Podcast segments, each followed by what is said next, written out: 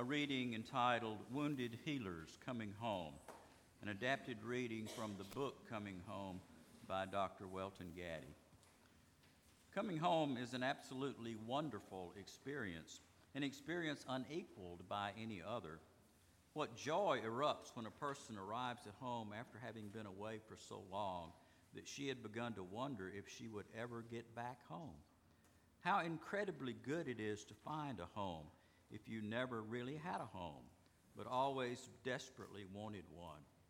When people who have been so disappointed by empty promises about home, forbade by boastful impostors of families, that they finally decide home is no more than an, an idyllic wish, find the real thing, words cannot capture the sensation of peace and happiness that they experience.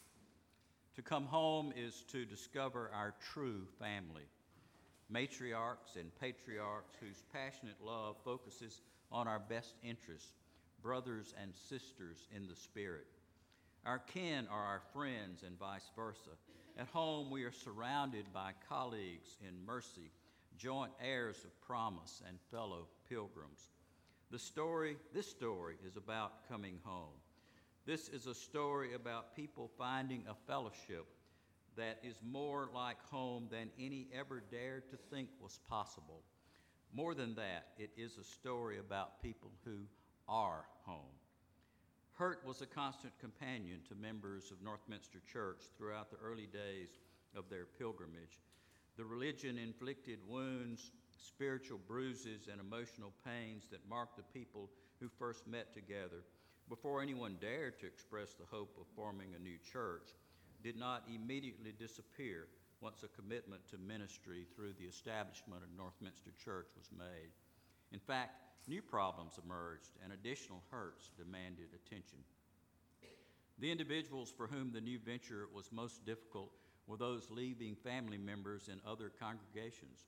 One woman described her parents' difficulties with her family's involvement in Northminster. We were the black sheep of the family.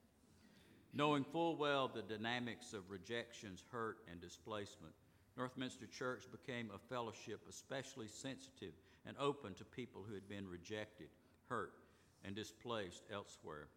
Joyce Lofton mused, I don't believe in excluding anyone. If God didn't exclude me, why shouldn't I welcome everybody? As so often happens under the leadership of God, a congregation of people who knew the depths of hurt became a congregation of healers ready to extend its ministry to all who hurt. A person discovers real community where people are joined together in a covenant that causes reconciliation, wholeness, caring, and justice to take place. Under God's leadership, in the name of Jesus Christ, that is the kind of church we are committed to being in our world.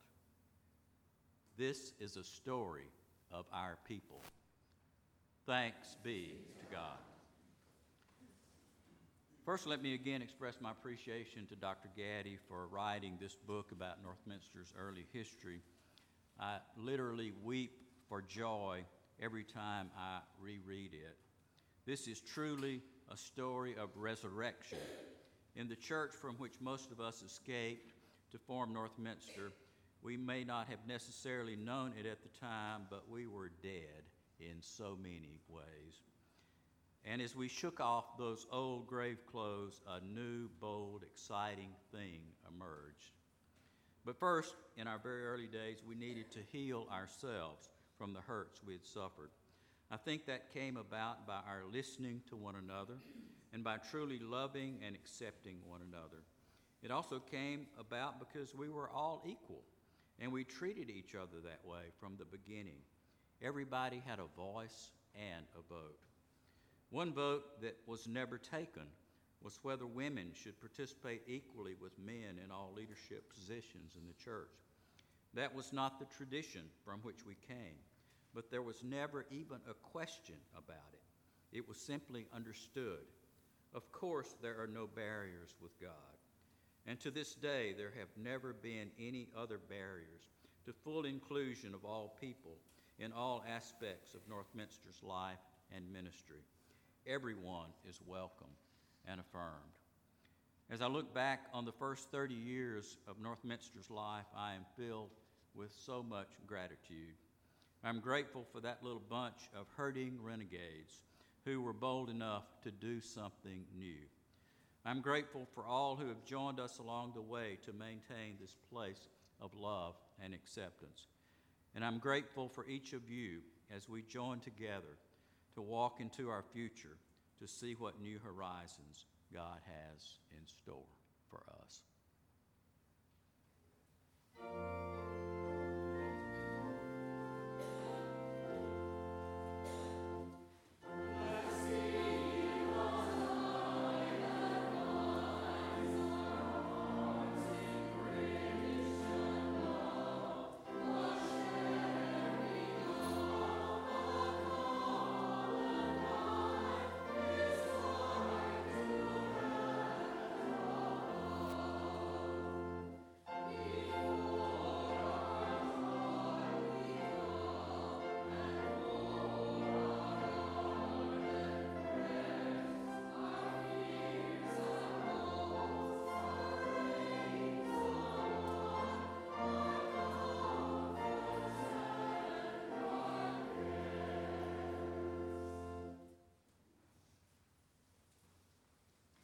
Another reading from Coming Home, the Covenant.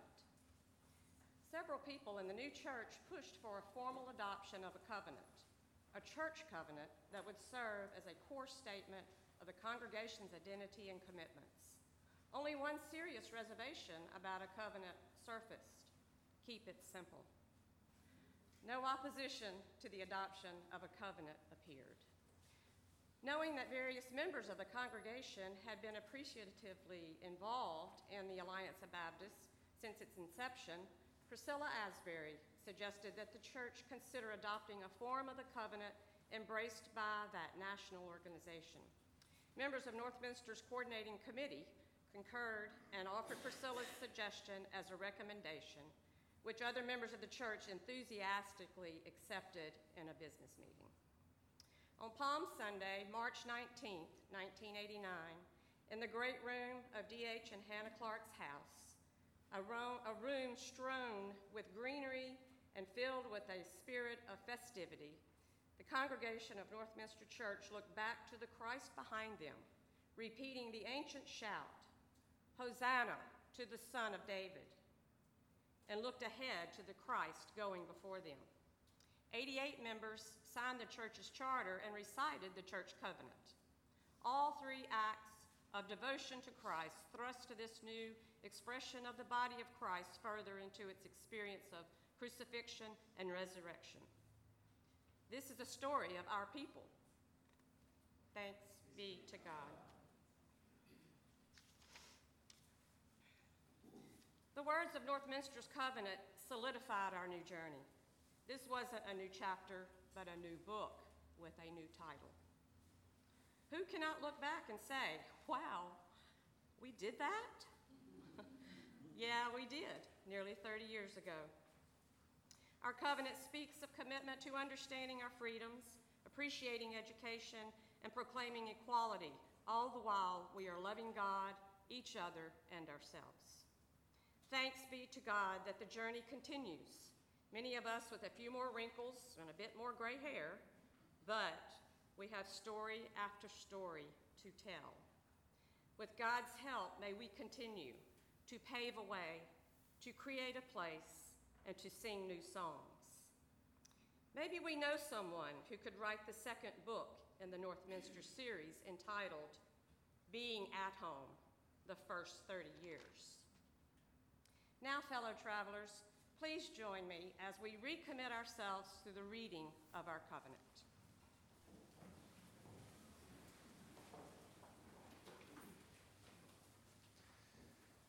The grace of God is making of us a fellowship to embody and express the Spirit of Christ. Therefore, we covenant together to love God with all our heart, mind, soul, and strength, and to love each other as we love ourselves we further commit to the freedom of the individual, by God's Spirit within the family of faith to read and interpret the Scriptures, relying on the historical understanding by the Church and the best methods of modern biblical study. The freedom of the local church. With the authority of Jesus Christ to shape its own life and mission, call its own leadership, and ordain whom it perceives as gifted for ministry, male or female. The larger body of Jesus Christ. expressed in various Christian traditions, and to cooperation with believers everywhere in giving full expression to the gospel, The servant role of leadership within the church. following the model of our servant Lord, and to full partnership of all God's people in mission and ministry. Theological education in congregations, colleges, and seminaries. characterized by reverence for biblical authority and respect for open inquiry and sensible scholarship. The proclamation of the good news of Jesus Christ as revealed in the Gospels. and the call of God to all people to repentance and faith, reconciliation and hope, social and economic justice, The principle of a free church in a free state. and to opposition to any effort by either church or state to use the other for its own purposes. We now, the people of this church and congregation, compassed about with a great cloud of witnesses, remembering the sacrifices of those who have gone before us, upon whose foundation we are building, dedicate ourselves anew to the teaching of the Word of God in both precept and example. Bless the Lord, O my soul, and all that is within me. Bless God's holy name. Amen.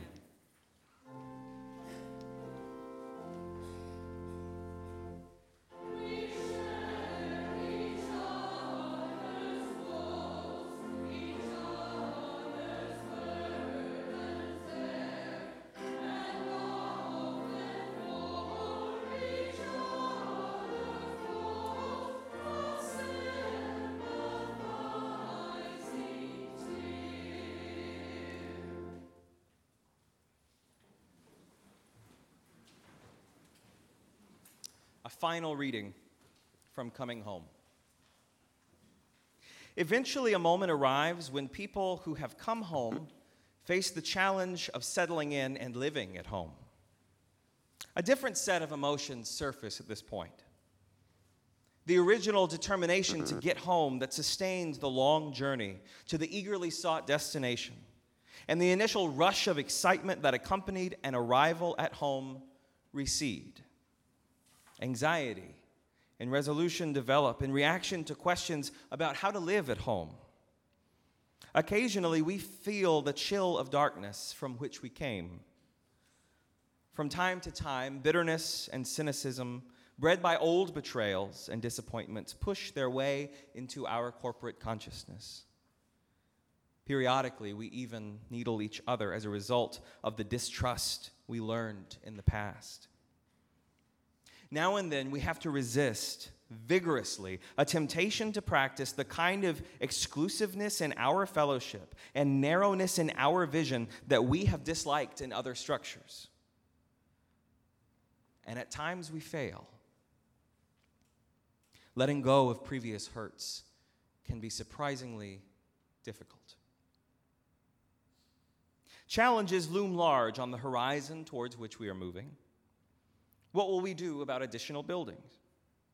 How much of our family's finances should we give to mission projects outside of our fellowship? And how much should we devote to our own church's involvement when our church itself is a mission? What kind of alliances do we want to form in order to increase the breadth of our relationships and the outreach of our ministry? As Baptists, how can we distinguish ourselves from others who claim the same name but reject historic Baptist principles and behave as another kind of people? How can we preserve the distinct identity of our home while welcoming a wide variety of new family members into it? no one at Northminster holds any illusions about institutional perfection. God knows, and we know all too well, our weaknesses. But we are serious about trying to be God's people. During the installation service for Northminster's first pastor, first senior pastor, Don Nixon spoke words that exquisitely capture Northminster's concept of self identity as well as its commitment to ministry. He said, Welton, before you become part of this colorful collection, there are some things you need to know. None of us here are real pretty sights, not as clean as we need to be.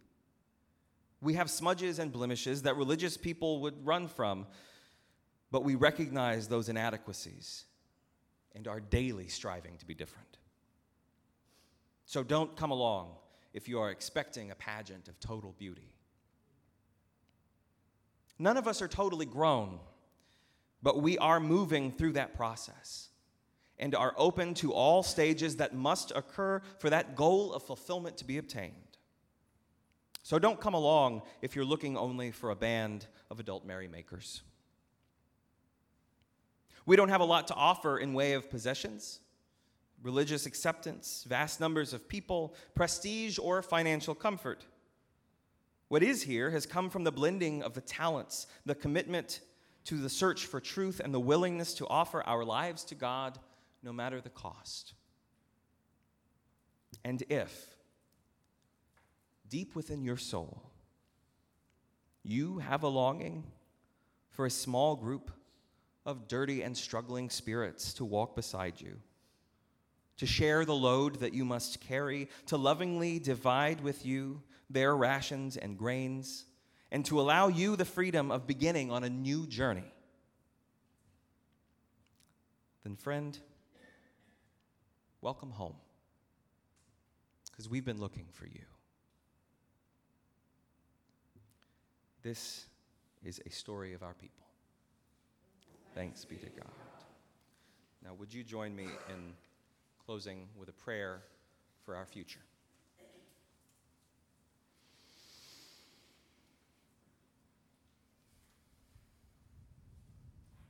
Beloved, eternal love seen in the eyes of Christ, we pause in gratitude for our journey. We pause in gratitude for the call your people sensed to create this place, that call that gathered us here together. We pause in gratitude for all of it, for the healing, for the open arms, for the safe refuge born from such a blend of hurt and creativity and faith we pause in gratitude for what we have co created alongside you, and we pause in gratitude for that story retold today.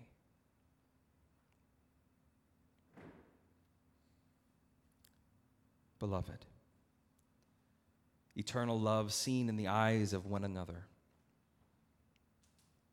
We pause in hope for the next 30 years of journeying together. We pause in hope that our ears remained tuned to your call, moving us ever forward, ever more open to your spirit. We pause in hope for continued healing and wider embraces. We pause in hope that we may continue to co create alongside you. That this place not be a projection of ourselves or what we want for this world, but a manifestation of your presence here. We pause in hope for the story that a future generation will tell of us now.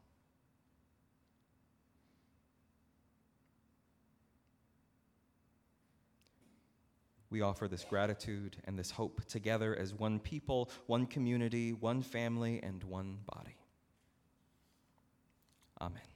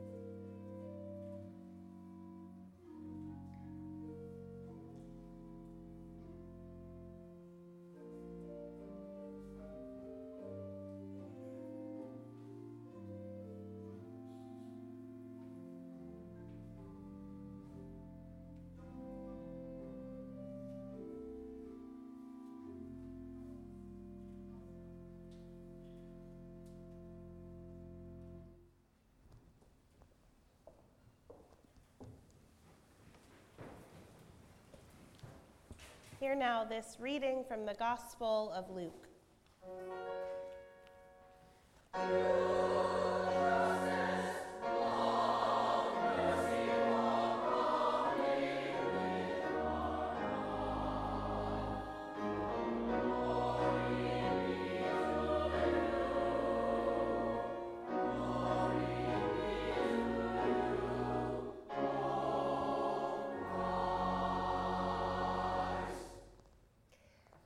The tax collectors and sinners were coming near to listen to him. And the Pharisees and the scribes were grumbling and saying, This fellow welcomes sinners and eats with them.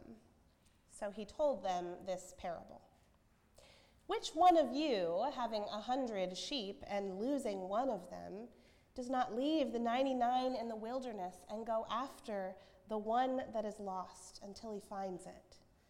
And when he has found it, he lays it on his shoulders and rejoices. And when he comes home, he calls together his friends and neighbors, saying to them, Rejoice with me, for I have found my sheep that was lost. Just so, I tell you, there will be more joy in heaven over one sinner who repents than over 99 righteous persons who need no repentance. Or what woman, having ten silver coins, if she loses one of them, does not light a lamp, sweep the house, and search carefully until she finds it? And when she has found it, she calls together her friends and neighbors, saying, Rejoice with me, for I have found the coin that I had lost. Just so, I tell you, there is joy in the presence of the angels of God over one sinner who repents. This is one of our sacred stories. Thanks, be to God.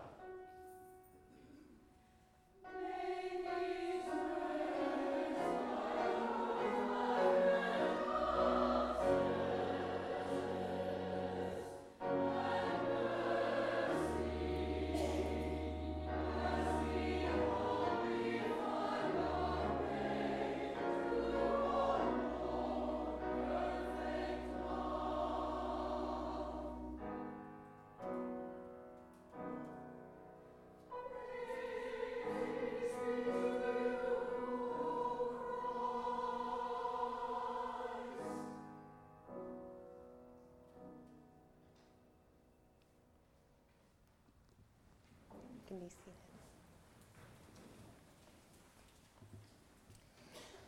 A teenage kid with a book bag on his back and a cast on his arm that no one has signed shuffles into school on the first day of junior year, eyes on the ground. Evan Hansen, a teenager who deals with severe social anxiety, has always struggled to make friends and feels as if he's destined to live his life on the outside, always looking in at everyone else, waving through a window. Evan is the title character of the Broadway musical Dear Evan Hansen that swept the Tonys in 2017. And I imagine his plight is one that many of us here can relate to, even if social anxiety is not our particular battle. Despite his feeling that he'll never really be a part of things, through the course of the play, Evan winds up inadvertently creating community among the students at his school around their shared grief over a classmate who has died.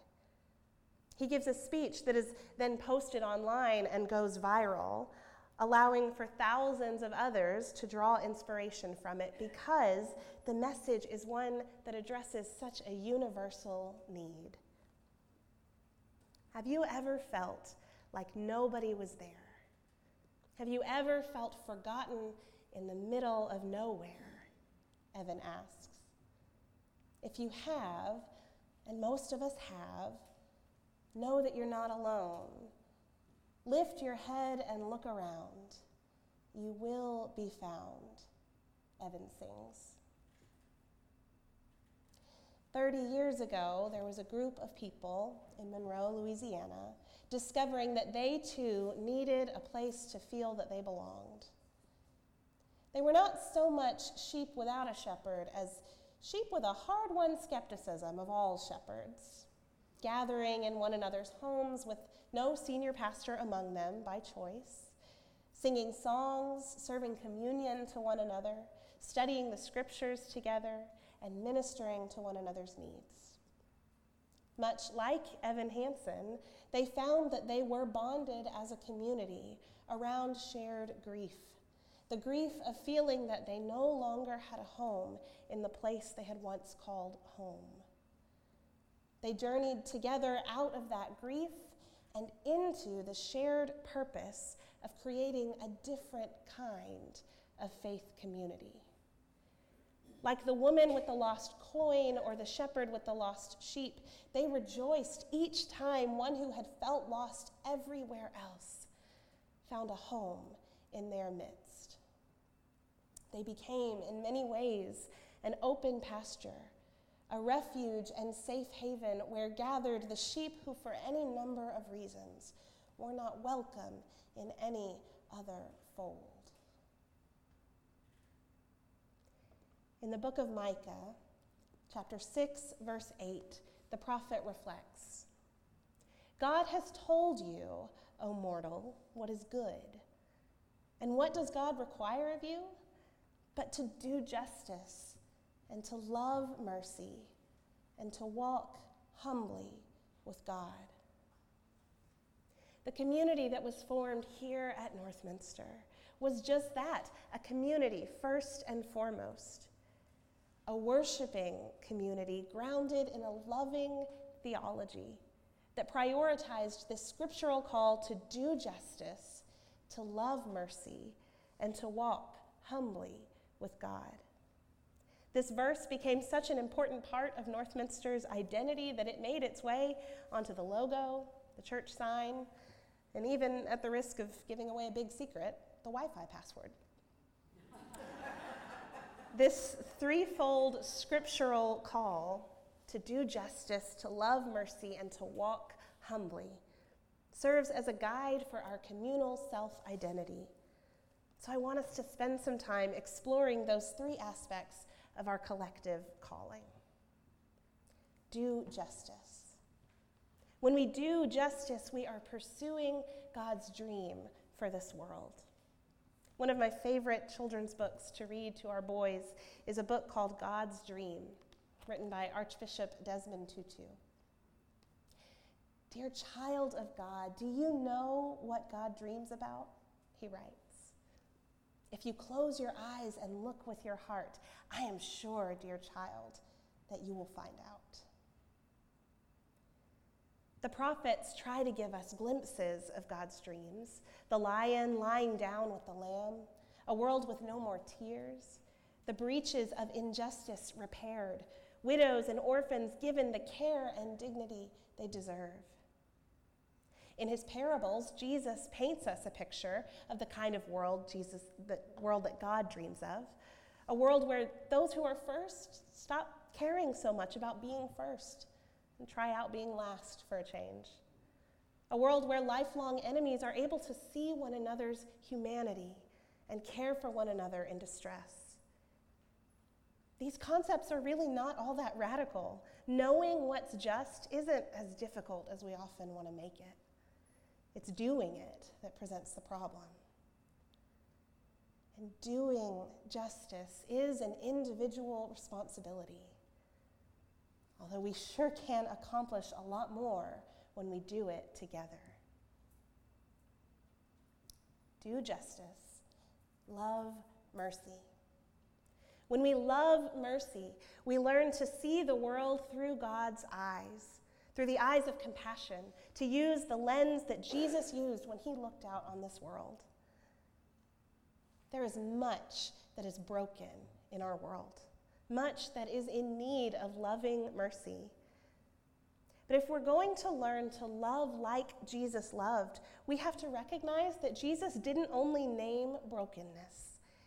Jesus looked into the face of those who were broken and called them beloved naming too what was good and right and whole in them and calling that forward. He called into leadership those who it was said had no business in leadership. He carried those who needed carrying, and he empowered others to do the same. Loving mercy means that when we encounter those who are, as Evan Hansen says, broken on the ground, in need of a friend to carry them through, we do it.